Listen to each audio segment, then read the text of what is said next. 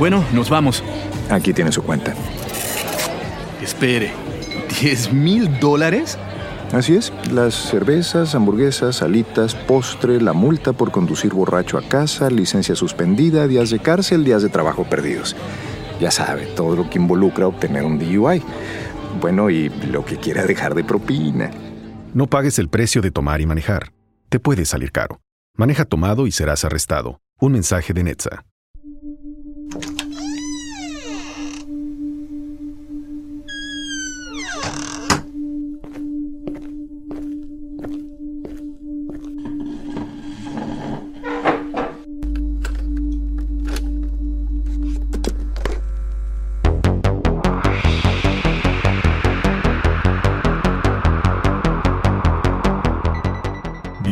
Relatos para no dormir, donde las historias más oscuras toman vida. Comenzamos.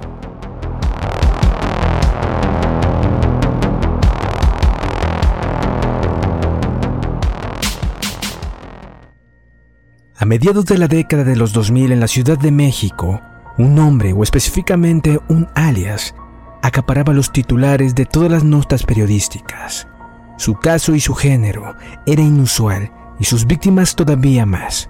Una mujer que asesinaba personas de la tercera edad. Antes de comenzar, no olviden seguirnos a través de Instagram. Nos encuentran como Relatos-Podcast y en nuestro canal de YouTube como Relatos Criminales. Ahora bien, comencemos con nuestro siguiente caso.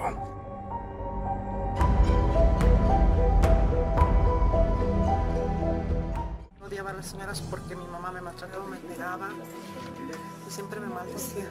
Y ella me regaló con un señor grande. Y yo fui abusada. Por eso odiaba a las señoras. Yo sé que no es excusa, que no, no merezco perdón ni de Dios ni de nadie. Pero ya lo hice. Juana Barraza Samperio se convirtió en todo un ícono de los asesinos seriales mexicanos en el año 2006. Sin embargo, antes de pasar a la historia como la Mataviejitas, Juana Barraza se desempeñaba como luchadora libre y en donde era conocida como la Dama del Silencio. Pero una vez que bajaba del ring, se convertía en alguien completamente distinta. Todas las víctimas de la asesina eran ancianas, quienes en su mayoría vivían solas. Las muertes eran provocadas por golpes, heridas de armas punzocortantes o estrangulación, con robos materiales a las víctimas inmediatamente después de ser asesinadas. En cada asesinato que cometía siempre vestía de rojo. En casos aislados se encontró evidencia de abuso sexual en la víctima.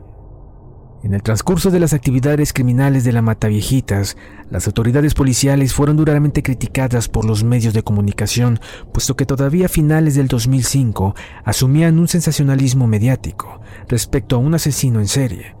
Asimismo, se criticó el hecho de que el asesino era buscado tal vez inútilmente entre las prostitutas o transvestis de la Ciudad de México.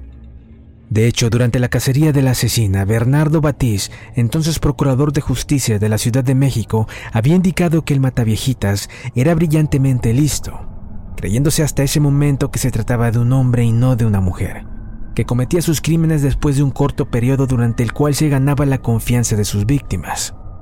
Los oficiales que investigaban el modus operandi del asesino sospecharon que él, o la mataviejitas, se presentaba ante sus víctimas como trabajador social del gobierno ofreciendo programas de beneficencia para personas de la tercera edad. La búsqueda de la asesina fue complicada debido al cúmulo de evidencias contradictorias. En un punto de la investigación, la policía conjeturó que eran dos asesinos los que podrían estar implicados. También se puso singular atención en la extraña coincidencia de que por lo menos tres de las víctimas del asesino poseían una copia de una pintura del siglo XVII, concretamente El niño en chaleco rojo, del artista francés Paul Cézanne. Interesantemente, antes de la captura de la presunta asesina, las autoridades mexicanas divulgaban declaraciones de testigos que señalaban que el asesino usaba ropa de mujer para acceder a los apartamentos de las víctimas. En uno de los casos, uno de los testigos observó a una mujer grande con una blusa roja. Bueno, nos vamos. Aquí tiene su cuenta. Espere, ¿10 mil dólares? Así es, las cervezas, hamburguesas, alitas, postre, la multa por conducir borracho a casa, licencia suspendida, días de cárcel, días de trabajo perdidos. Ya sabe, todo lo que involucra obtener un DUI. Bueno, y lo que quiera dejar de propina.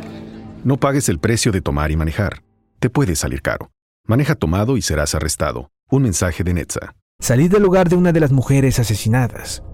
Ello fue importante para los criminólogos forenses y detectives, puesto que habían grandes paralelos entre la Mataviejitas y Thierry Pauline.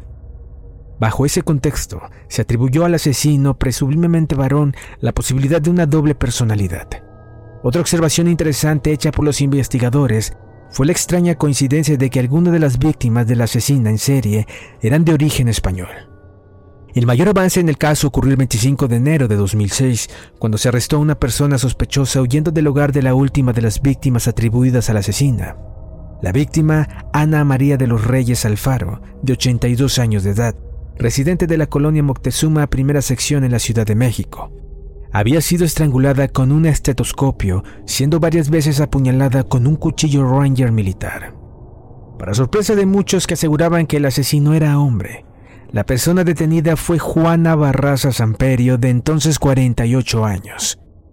En pruebas preliminares, Barraza se semejaba bastante a un modelo de arcilla que describía las características faciales del asesino.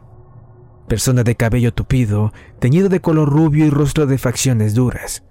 Al ser detenida portaba un etetoscopio, formas de solicitud de pensión para adultos mayores y una tarjeta que la identificaban como trabajadora social.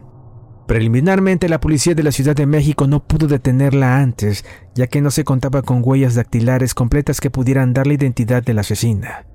En las escenas del crimen no se encontraban completas, sino solo fragmentos de ellas, por lo cual no se podía tener una prueba para detener a alguien. Se dice que al momento de ser capturada, la presunta asesina confesó haber asesinado a la anciana Ana María de los Reyes Alfaro y a otras tres mujeres, pero negó estar implicada en el resto de los asesinatos. Ella comentó a los reporteros que había visitado la casa de Ana María de los Reyes en búsqueda de trabajo como lavandera. Ustedes sabrán por qué lo hice cuando lo lean de mi declaración ministerial.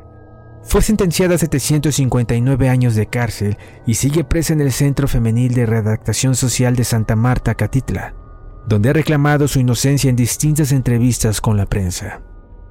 Tras nueve años en prisión en julio de 2015, contrajo matrimonio con otro interno, pero un año después se divorciaron. Un dato llamaba la atención, siempre vestía de rojo al cometer sus crímenes. En el año 2019 la presentadora mexicana Yolanda Andrade estrenó el programa Consecuencias en el canal de paga de Unicable donde entrevistó a varias personas que cumplen con una sentencia en prisiones del país. Inspirada en conocer la infancia del asesina serial, logró acceder a la cárcel de Santa Marta, Catitla, donde se encuentra recluida Juana Dayanara Barraza Samperio para cumplir con su condena de prisión. Yolanda conversó con la mujer a la que la fiscalía logró comprobar su participación en 17 crímenes, aunque fueron más de 40 mujeres de la tercera edad los que posiblemente asesinó entre 2000 y 2005. Ahora después de 15 años en prisión, Juana Barraza ha asegurado en diversas entrevistas que planea morir fuera de las rejas de prisión y pasar tiempo con su familia, pues de lo único que se arrepiente es de no estar a su lado, pero no de los delitos que ha cometido.